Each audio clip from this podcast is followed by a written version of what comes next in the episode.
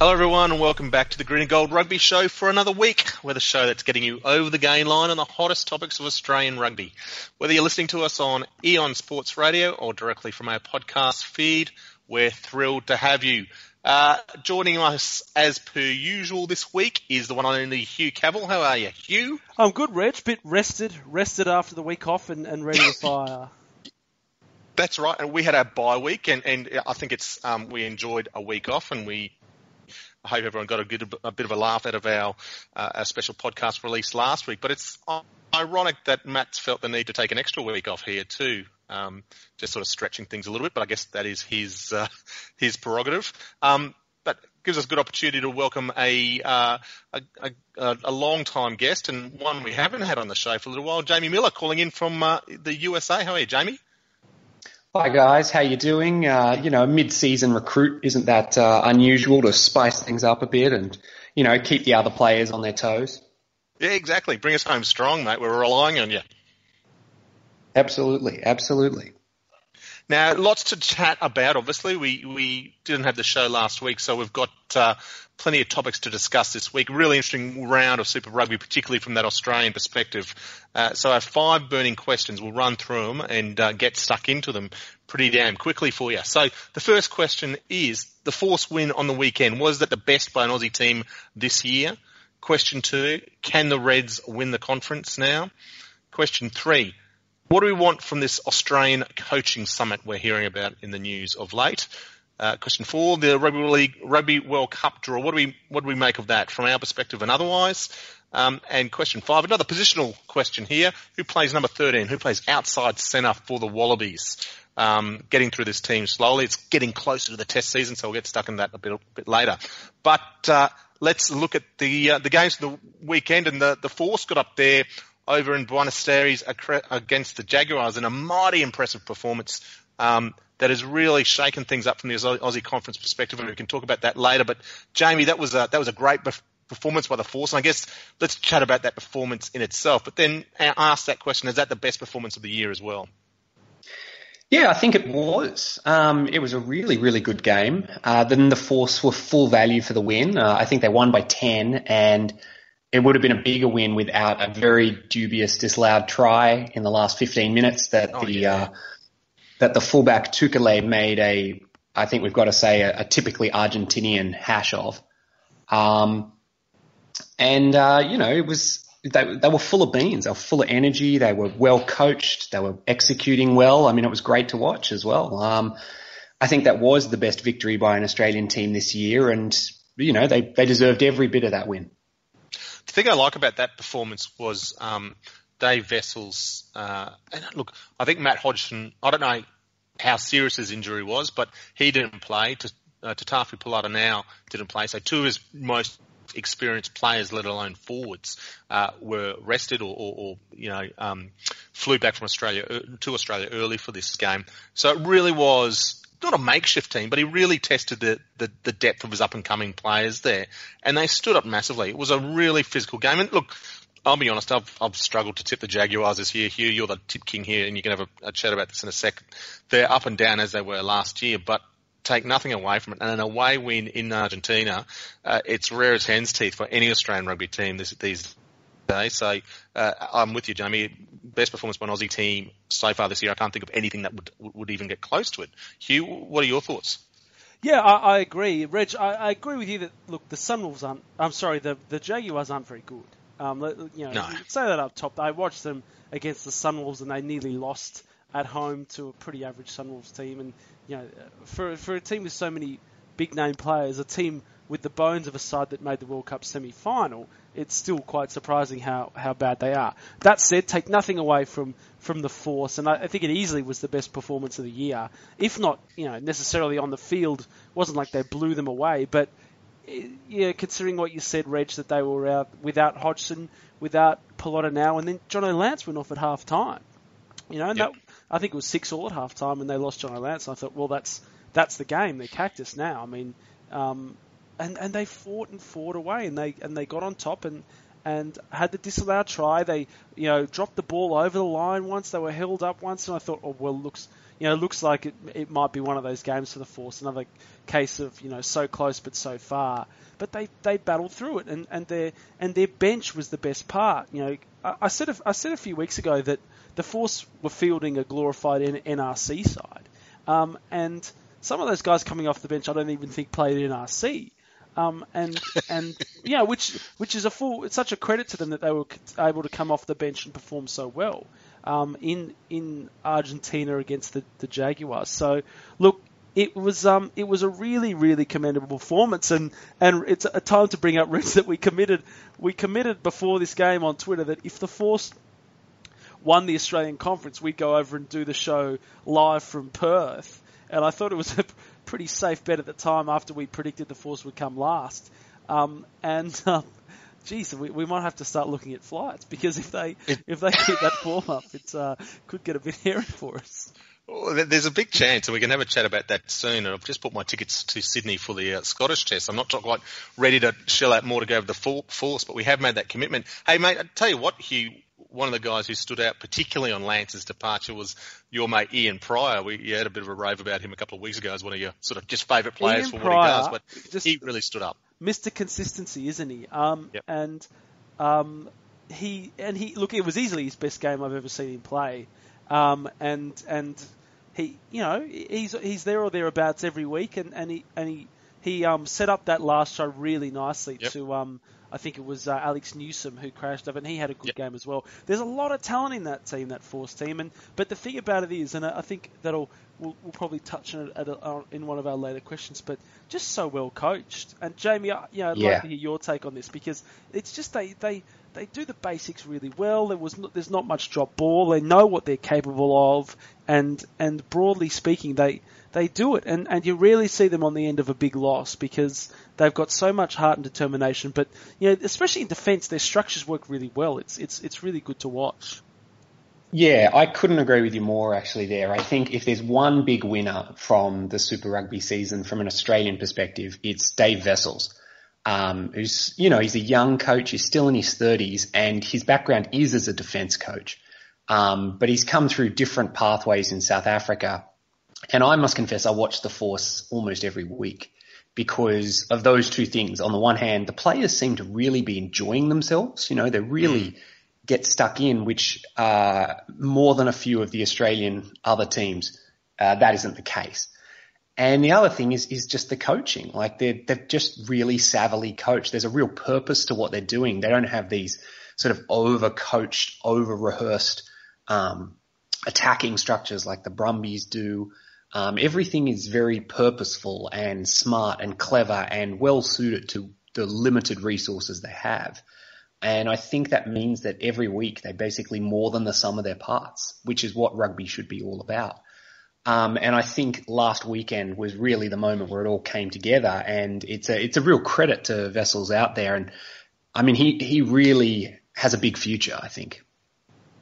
Yeah, and it'll be fascinating to see where that future lies because he, he actually spent time with the Brumbies, which I didn't realise as a d- defence consultant there before heading over to the Force and, and and getting that sort of same gig there under Michael Foley. So it's great to see him develop. And if you've heard him talk, he just you know, he's an impressive guy, like you're saying. For someone so young, it's it's it's wonderful wonderful to see. And gosh, you, you see this team, and you said it here, mate. They they combine. They look like a team. They want to play for each other, and that's I think that seems pretty rare in Australian. Look, I'm, I'm sure all the other teams they they you know want to get out there and be amongst it, but there's something that sets that Force team apart at the moment in terms of their um their willingness to do it for each other and play as a team. So, look, eh, eh, eh, one of the subsets of success on the field, and you know, let's not get carried away from a success perspective. All I think these top Australian teams have just had three teams, three wins each, but there's going to be some interesting squad selections coming up, um, Jamie, and and there'd have to be a fair few of these force guys pushing for selection there,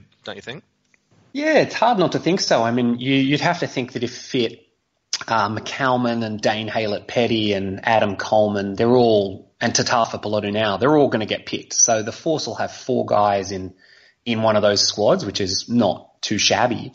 But there's a whole lot of other guys who are probably in that conversation. I think, um, Isi Naisarani has been hugely impressive since coming through the NRC last year and Um, I think Ross Haylett-Petty as well might be a guy that gets a bit of a look in. Um, there might even be one or two other guys, you know, like Billy Meakes in the centres. You know, we just don't have a lot of centres at the moment. I, I, just wouldn't be surprised if the Force have quite a lot of players coming through just at the time when um, their head's on the chopping block. Um, yeah. What do you guys think? Well, that's an interesting one. I think Cheika loves a big squad, um, and I'll come to you in a second here. I think Naisarani, I, am not sure if he's eligible. I think residentially he, he doesn't quite qualify just yet, so that might rule him out. But I think the other back row that's being talked about is Richard Hardwick, who's um, who's sort of playing at number eight. He's played every position, like many of those force back rowers, played every position in the back row. Um, Cheika seems a very big fan of his, his, his sort of um, uncompromising uh, approach to the game, and he plays a game that Cheika really likes. He, I worry that he's a bit in the Richard Brown type size mold, but um, uh, really tough player. And I reckon we'll see a bit of him. Hugh, what about you? What who sort of caught your eye that you could think, you know, you'd be happy to see in that gold jersey? Yeah, look, Billy Meakes, as as Jamie said, he, he's he's um, very consistent, very Cheika style player. Got a hard edge to him.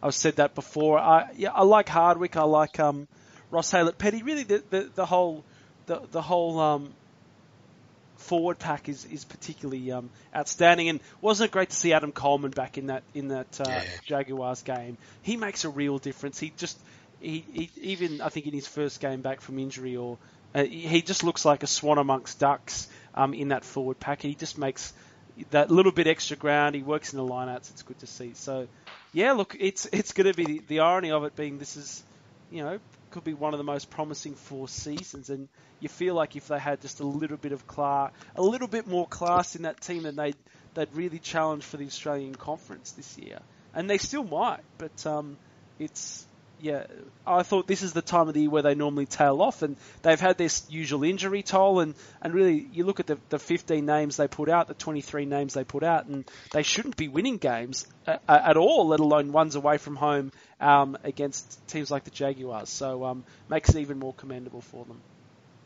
Yeah, it does. Yeah, I'm going to throw. Yeah, sorry, Jamie, you go, man. I was going to say, I, I mean, Reg will know more about this with all of his local Queensland knowledge, but I think Naisarani's been playing up in Queensland since 2015, so he's got to be coming eligible sometime soon. Um, yeah, I think it's early next year. So it's the ah. three-year thing. So I think it's early next year.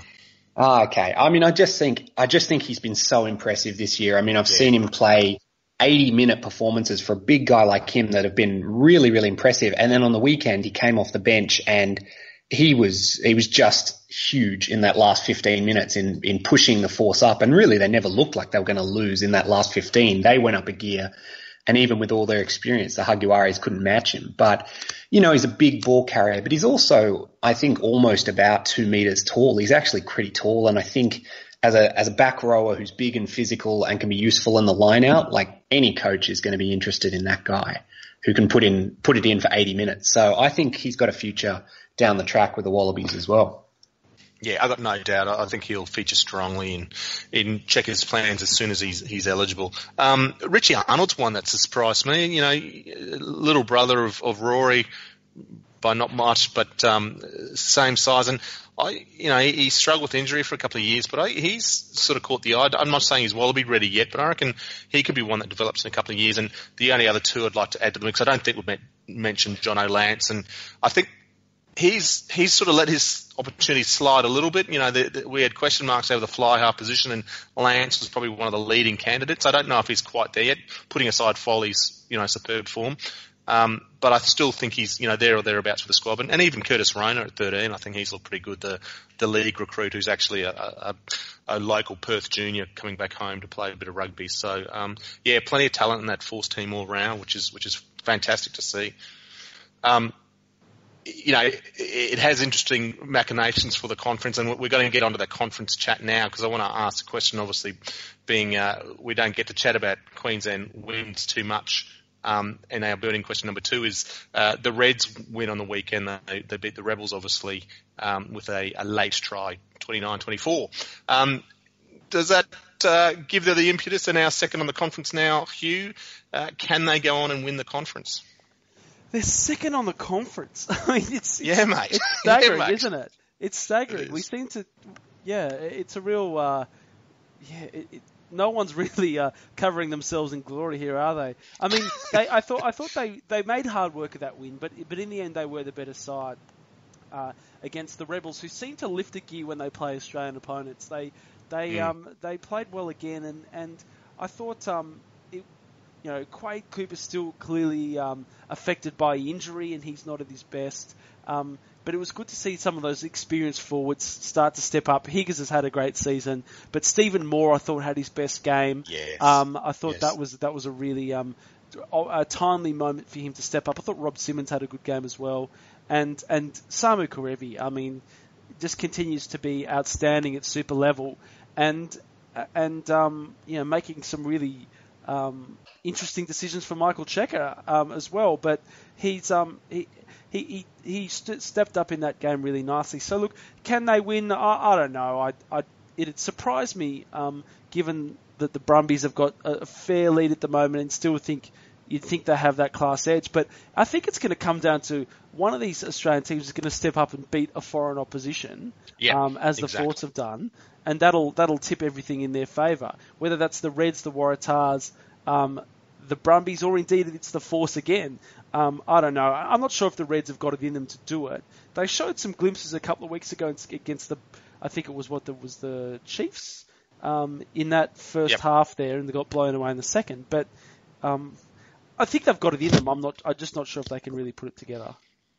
Yeah, the th- big thing that works against them is the bye this weekend. Worst time for a bye, you know. Great for niggles and all that sort of stuff, but um, we need points, and we don't get points for a bye, so, so that's a that's a bit of a blow for them. Hugh, what's your uh, sorry, uh, Jamie, what's your reading? I guess about the Reds, but you know, where do you think this conference, Aussie conference, may end up? I don't know. I'm just uh, I just can't believe that the Reds are even you know still in with a shot. I mean we talked before about the force being, you know, more than the sum of their parts. And for the Reds, it's the exact opposite. You know, with the types of names they've got in that forward pack, you know, Moore, George Smith, Kane Douglas, Rob Simmons. I mean, they're so much less than the sum of their parts. Um, I think they have the fourth worst points against record in the entire competition. Um, and the fact that they're still in the running is just a terrible reflection on the state of the conference. And, you know, they've, they've still got the individuals who can put in good performances, but they just, they just don't look cohesive as a team on the field. And I think ultimately at the end of the day, that'll stop them from topping, uh, the conference, uh, come the end of the season. Yeah, I think that's, a good point about their cohesion because one of the big signs for that is is that defence, isn't it, Jamie? I mean, you, you know, you talk about our bad defence, and we're second in the conference, and I think our points differential is a negative 117, which is not a good look. And that's probably that and discipline are the, are the two things that that let us down. We've we've leaked points and given away points from discipline and, and yellow cards. And we, you know, I think I worked out it's only three matches so far this year. We haven't had a card in the game, so that's pretty dire. Um, look. I did an article last week on the site about where the conference heads up, and it, and I think it'll actually go fairly typically. You know, I think you know the Brumbies will continue to finish. The one proviso I did put on that was was the force. I thought if they they I actually said if they won this weekend against the Jaguars, um, then they could really build some momentum because they actually they've got um, Highlanders this week at home. At least it's at home, but then they actually play three Aussie teams as well, so that they're a little bit in the masters of their own domain, so to speak. Um, but the uh, I guess the Brumbies being on top, it's it's all about them. They've got to be chased. They have a tough South African tour now. They play the Kings and the Jags as well before coming home for a couple more local derbies and finish up with the Chiefs. So mm, dynamics all over the place. It's really it's really tough to see which way it'll go. Um, Hugh, so what Hugh? What do you reckon? Who do you reckon will end up on top? I, I'm still sticking with the Brumbies. I think they've had a bit of a few hiccups lately, but I, I don't know. I just think they're, they're the best team and they've been the most consistent through the season. And it's going to come down to those bonus points. And I hate to say there's a Tahs fan, but I think back to that game against it was the Hurricanes at home, I think, where we had a we had a penalty in front of the post after the siren, down by ten, and we had an easy penalty to knock it to seven yeah. and get that bonus point. And we decided we'd be big, you know, hairy-chested men and try and score a try and inevitably stuffed it all up and dropped the ball or something, um, and cost ourselves a bonus point. You know, that's that's um, that and that that could well come back to haunt us. But um, yeah, look, um, I mean, really, um, it's more for the lucrative um, home final that we're going to get. And have all of those fans turn up to see us be thumped by a Kiwi side, uh, whoever it is makes that final. I can't see anyone getting past the first week, so it's the right to play one more game, but still, it's a pretty important one. Yeah, it is. Jamie, any thoughts on which way you think it'll go from the Oz conference? I, I mean, I think the Tahs will probably do it. Um, you know, they can just turn up on the day and produce. Jeez, aren't a you being the perfect little replacement for Matt Rowley? yeah, I know. Oh, absolutely. Uh, this is this is my objective, informed, scientific uh, opinion here. Um, we this just, is fact. we just we need some sort of tinfoil hat conspiracy coming up, but uh, yeah, sorry, mate, keep going. But uh, look, the head says the Tahs, but the heart does say the Force. Um, I think they're the only Australian team that deserves it. It's that simple. Yeah, okay, interesting. Um, all right, we're going to move on to our next burning question. Um, and this is an interesting one. So this is, you know, we've talked about Dave Wessels and his coaching and I guess the impact at other teams as well.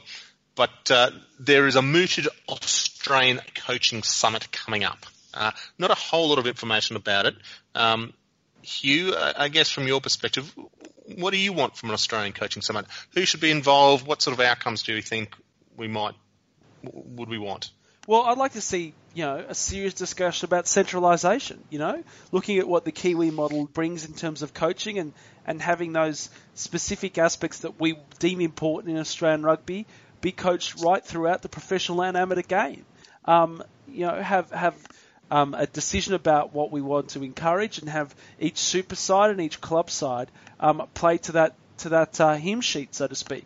And yes, you can have some individual flair within that, as we see in New Zealand with, you know, obviously the Crusaders playing a very distinct style, and, and, and the same goes for the Highlanders and the Hurricanes. But, you know, I'd like to see, I mean, the Kiwi model, which has worked so well for them. I think you'd be mad not to just be doing not a carbon copy of everything, but something very close. And and at the moment, it's pretty clear with our Australian super franchises that we've got a few areas that few few um, regions, a few teams that are doing very good things, and a few that seem to be just completely uh, off the reservation um, in other ways. And and you know, talking about our assistants, Reg, we've got Stephen Larkham at the Brumbies who haven't scored oh, a try gosh. in a, over 200 minutes, and we've got Nathan Grey, our defence coach at the Tahs, who can't seem to make a tackle, and they're letting in tries at you know at, at will. It's um, pretty depressing when you think about it. And um, you know we've got a bloke like Dave Wessels who seems to be what you would call the form coach, um, and you, you know you'd like to think he's there's a spot in the setup for him as well. If we're having this role where our assistants perform functions with super franchises, well, I think we've got to uh, maybe evaluate their form like we do players. Is it ironic that our best performed coach has come out from outside the Australian rugby system? Um, but I guess we've also got Daryl Gibson in there too. Jamie, uh, from your perspective, what, what do you think we should be trying to, to get from uh, this coaching summit? Well, I agree with you. Centralising, getting everyone on the same page. I think New Zealand has shown over the last 15 years, really, that it's systems that produce continual output in terms of players, in terms of skills, and in terms of coaches. We've really got to centralise things, and, and I think Hugh's right on the mark there.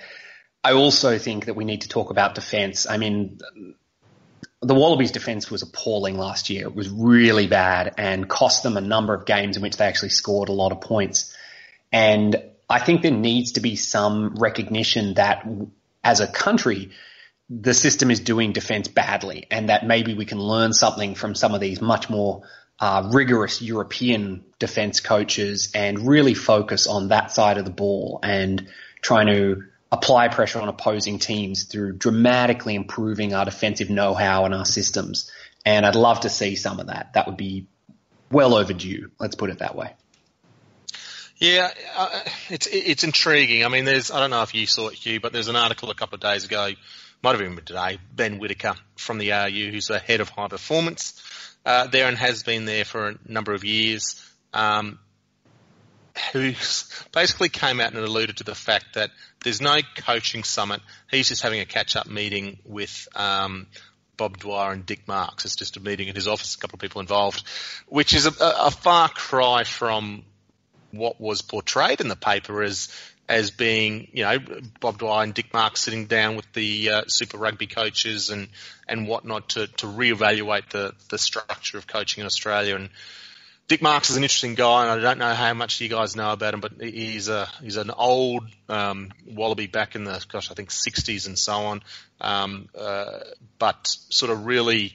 Um, really sort of made a name. For, no, it's hard to say made a name for himself, but but what he did was, was our first sort of national director of coaching back in uh, gosh, I think 70s maybe 80s sort of thing, um, and um, really sort of shaped the coaching structure and, and wrote national coaching programs and spent a, spent a lot of time and albeit coaching nationally back then was basically just two states and the ACT sometimes.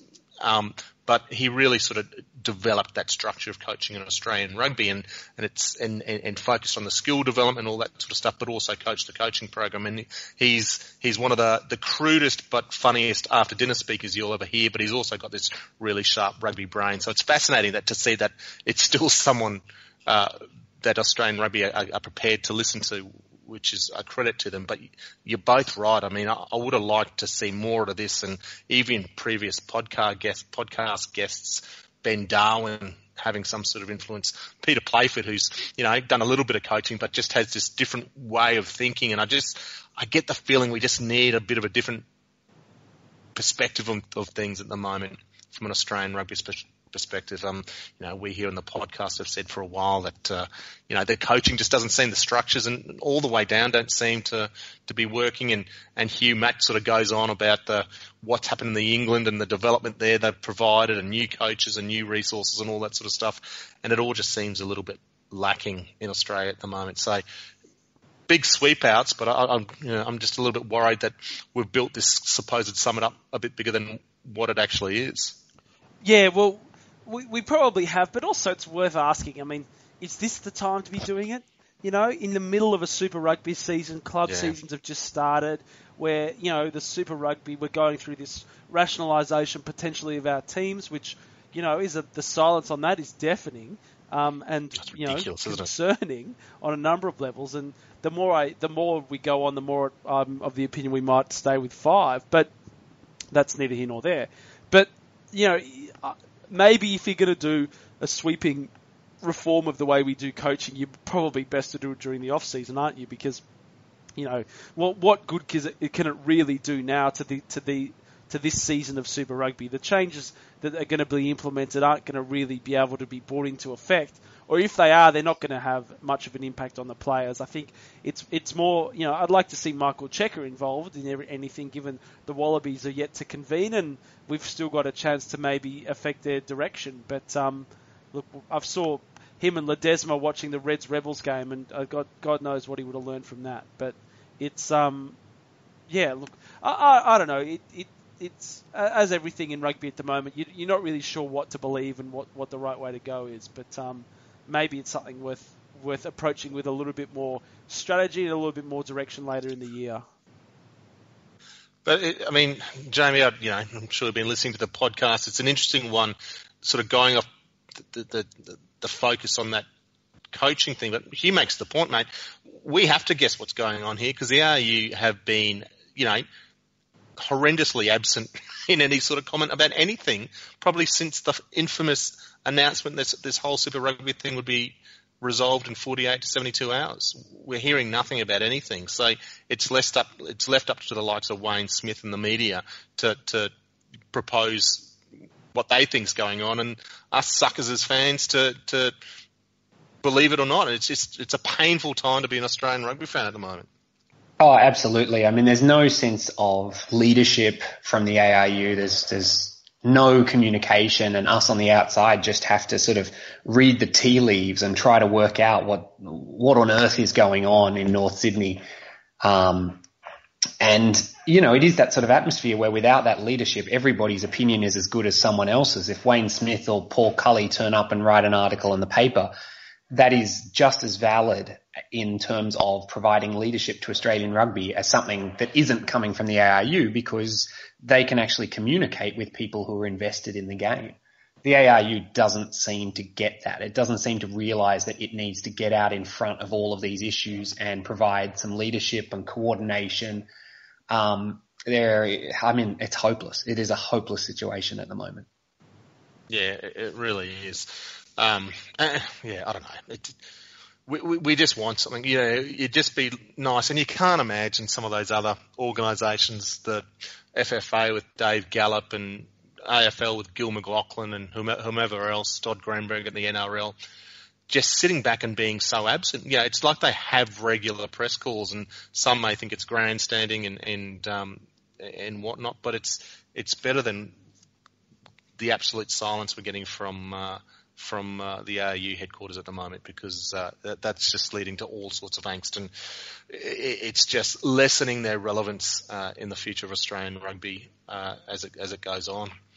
Um, all right, guys, let's uh, look back. I think it's probably a, a, little over a week ago now. Burning question number four. We had the not the draw, but the, I guess the pool allocations for the Rugby World Cup announced, um, and um, an interesting set of announcements there, and it's done on, I guess, a band's perspective. In Australia, seemingly they were in the top band with um, the likes of uh, New Zealand and Ireland and England, um, and we've done okay. It would seem our pool being Australia, Wales, Georgia, and then a couple more qualifiers. One from Argentina, uh, uh, so Oceania, the number one uh, qualifier there, and then number two from Americas. Which would be who, Jamie? Who would number two be? Do you reckon ultimately?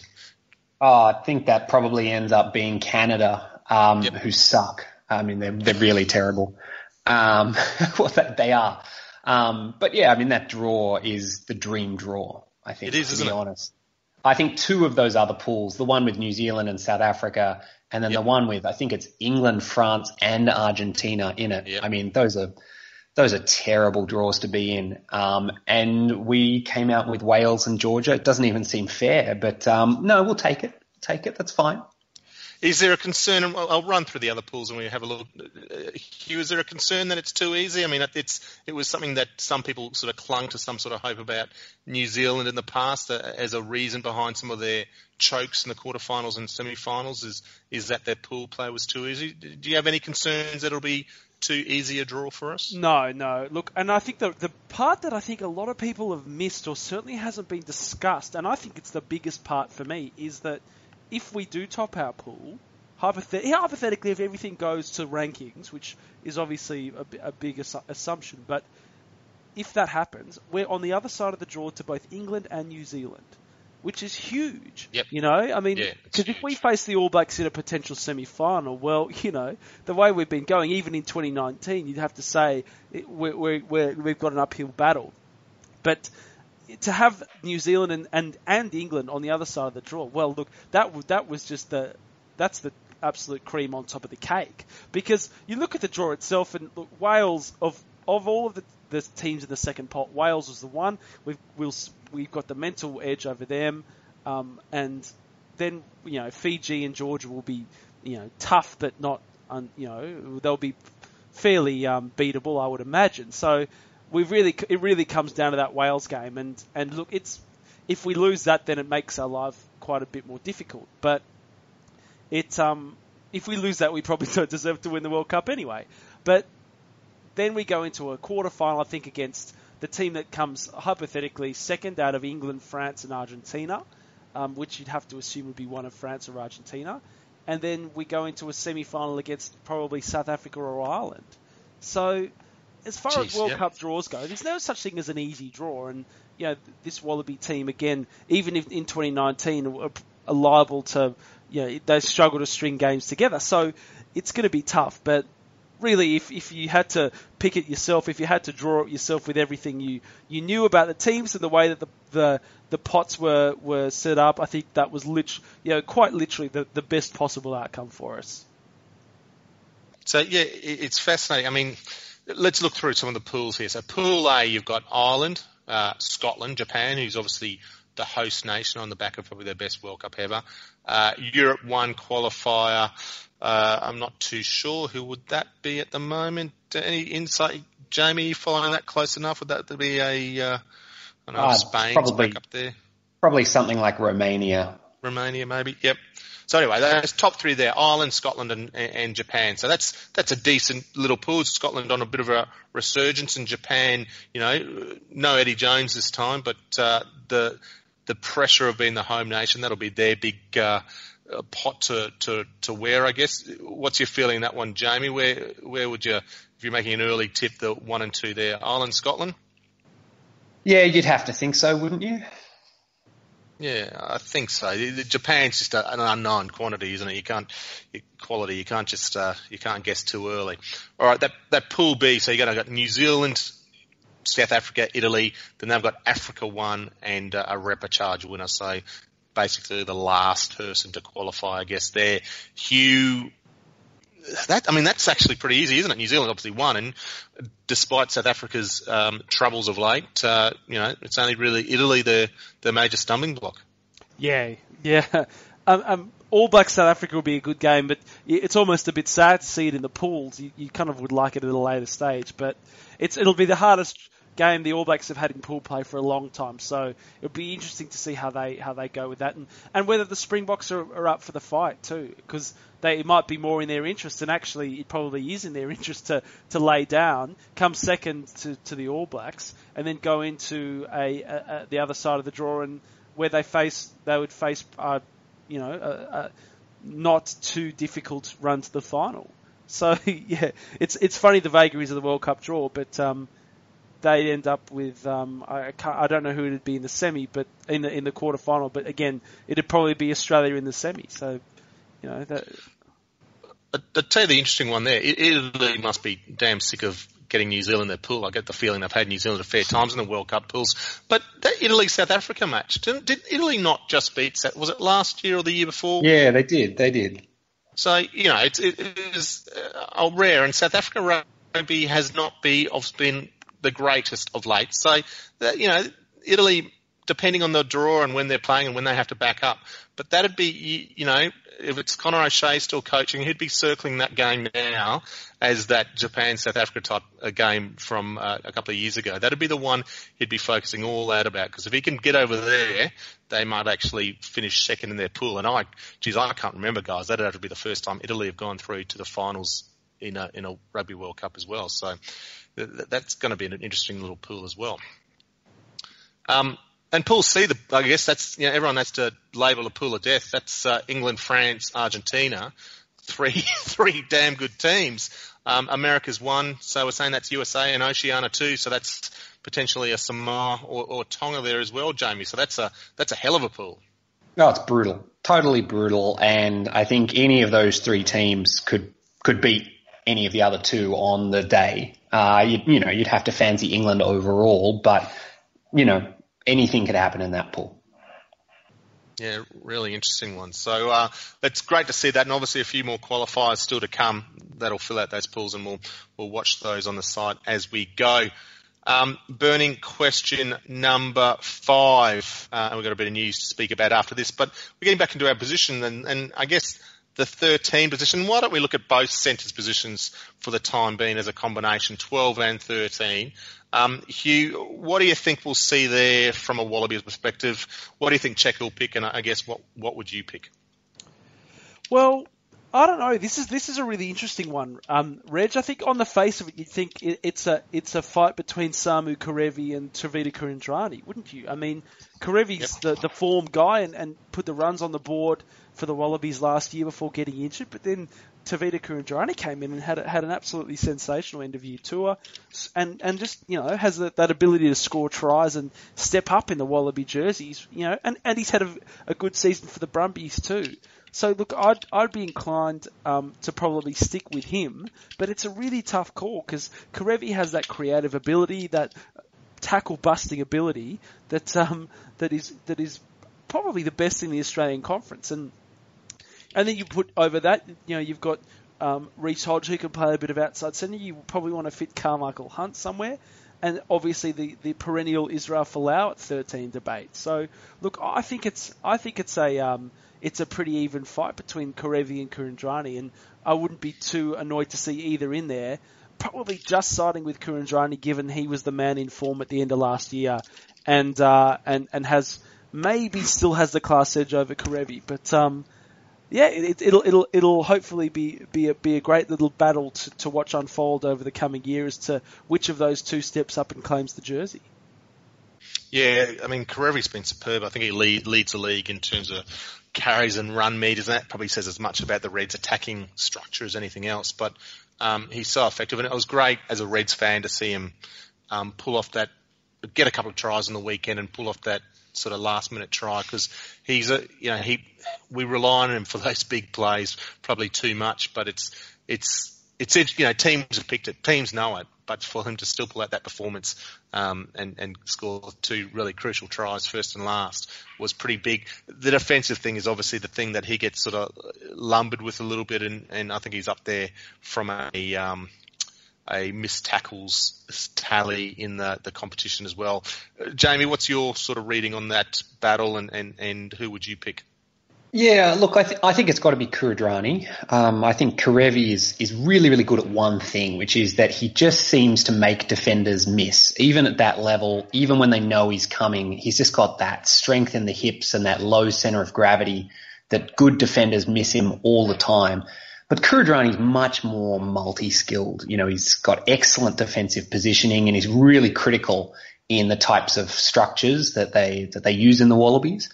Um, he's good at bending a line with that tall frame. He's good at getting over. And as you said, he's, he, he has a knack for the try line, which is always pretty useful.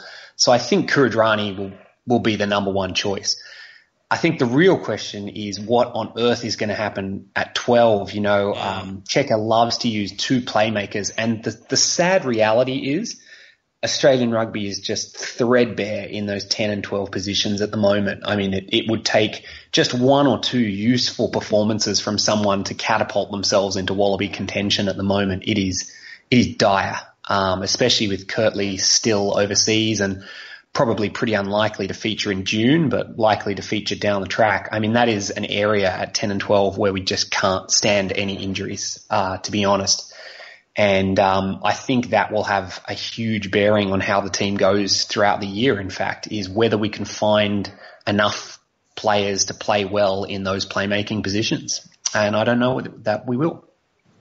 Um, so yeah, you're right. That that second playmaker is crucial. I guess you know you got the option here there of playing Hunt at 15, who I think's been the best fullback, and I think he should be the Wallaby 15. He's um, been excellent as a playmaker for the Reds. You know, probably standing a bit wider still, and and um, and but definitely being um, uh, you know a critical part of that Reds team.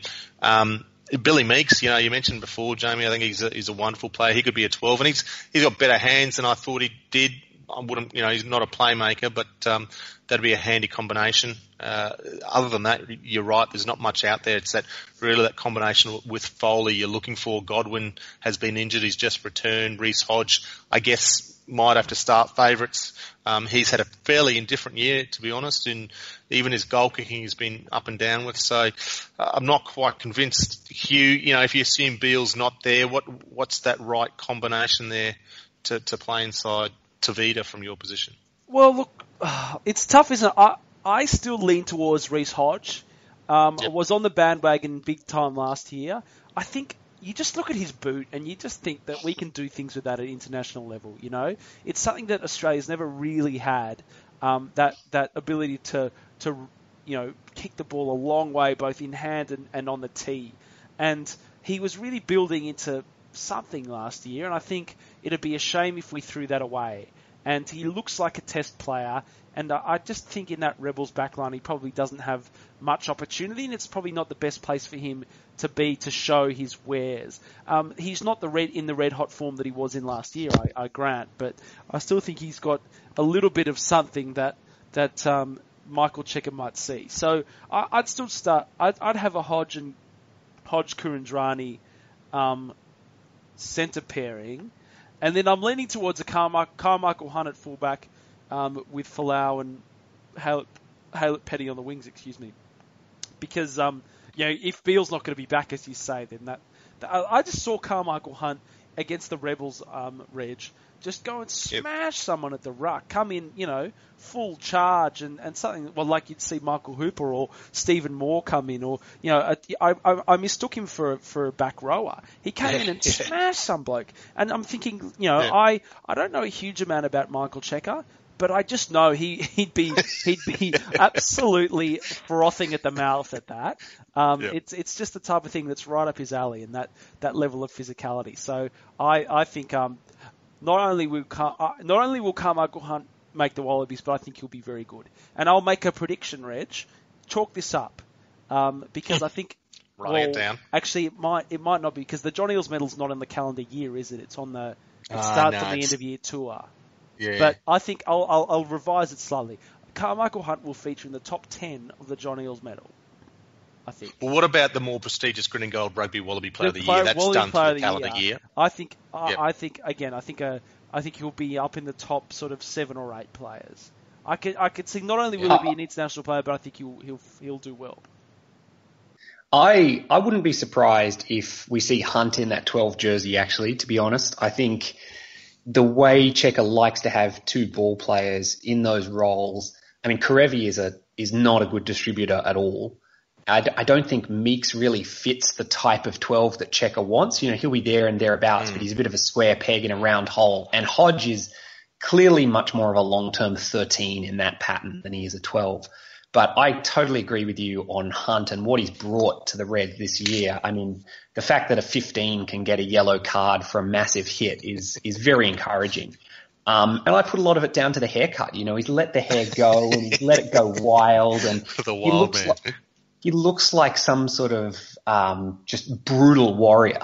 Um, and it's a, it's a great look. You know, he's channeling some form of like primordial rage or something, and it's it's great to see. But I think those qualities might be just as useful in close, and we know he's got that ball playing game. So I think he might be the the guy that Cheika leans on to sort of fill a real problem position. I think. Yeah, no, that, would be interesting to see. And, you know, put aside the Scotland game, which would be a tough game, but Fiji and Italy might be good games to uh, to give that a go and uh, as well. Um, look, that brings us to the end of the burning questions. A little, a little bit of things happening around the rugby world. And, and Jamie, we what do we have? The, the European champs sort of wrap up. Was it last weekend? Do you get to get your eyes on that one? Yeah, had a look. Um, Saracens did the deal over Clermont, uh, back-to-back European Cup champions. That's not too shabby. They won the English title last year and look like they're going to do it again this year. Um, you know, they're very uh, conservative in their orientation in how they play the game, but they also have some amazing defensive structures. And I, again, I'm a, I'm a big believer in you do whatever it takes to win. And I think Australian rugby generally and the Wallabies more specifically could do a lot worse than to hire some of this huge crop of Northern Hemisphere defensive coaches and use them to tighten up our D. I mean, um, you know, 1999 World Cup, last time we won, we conceded one try in the entire tournament. That's one try across seven matches and it was in a pool game that didn't matter. So, you know, this, this myth that we have that it's all about scoring points and running rugby, it's not. It's all about winning. And, um, I think Saracens are showing so clearly the way in which if you put together an ironclad defense, you can put real pressure on teams and make things so much easier for yourself everywhere else, help you get field position and help you attack from the right parts of the field. Um, and I think not adopting that northern hemisphere conservatism in attack, but definitely adopting its rigor in defence could be very useful for us as a as a rugby culture. Yeah, fascinating. I, I, keep thinking, you know, who's over there from an Australian perspective? Do we want back and you know, Les Kiss and Tatsy Taylor, who are two sort of uh, defensive men who have um, done a bit of time in Australia and over there building their wares, and it'd be interesting to see if we could ever get those guys back again and what impact they may have on the game back here. I'm not too sure of whether their hearts are more in um, head coaching roles now, I don't know. Well, obviously, with uh, Dave Wessels about to get the Green and Gold Rugby sponsored leg up to the Wallaby coaching staff, there'll be an opening over at the Force if they're still around. So, um, will there be? Yeah. Yeah, let's see. It'll be good to watch. Um, the only other news I just wanted to mention this week was, um, you know, this Australian national uh, sevens titles, which happens kicks off in August this year. First time there've been a national uh, seven series with all the Golden Girls uh, playing. So the interesting one here, and again, there's a couple of blog posts on it, is that it's being played through um, the university. So University of Adelaide, uh, University of Tasmania, University of New England, Macquarie University, University of Queensland, Bond Uni, uh, University of Canberra and Griffith Uni are, are all the participants. Um, so they're out recruiting players. I just think it's a fascinating approach. It's been, it's one of, it hasn't been done in Australia, and obviously, Jamie, where you are, the collegiate system is, is how sport is played over there um, after school, and and uh, it's not so much here, but uh, to have these universities with their wonderful facilities and obviously a, a great access to, um, I guess, both spectators and players, but also all the high performance program that comes with it. it will be a really interesting thing to watch um, develop. So that kicks off in August, and, and, we'll keep you updated here at the site on on how, how things go. But uh, definitely something to watch, and hopefully continues to grow the game. And the the one aspect that we uh, we have had some recent success in. Um, that's got to wrap us up, guys. Uh, appreciate your time, Jamie. Great stuff. Getting up early over there in the states, mate. Appreciate that. Not at all, mate. Any time. Breakfast is always good with a bit of rugby. Indeed, the rugby makes everything better. Um, and Hugh, to you, thanks for you know backing up. We you know it was, would be an easy decision to have an extra week off, but yeah, you manned up and, and made it on the show. Yes, well, unfortunately, my um, request to rent the Green and Gold Rugby yacht for the week was uh, once again turned down. I think Matt's uh, somewhere in the Caribbean. So, uh, as, as yes, exactly. yes, pretty standard procedure that. okay. And to our listeners, thanks again for joining in, and uh, we'll catch you next week. Um, um, um, yeah.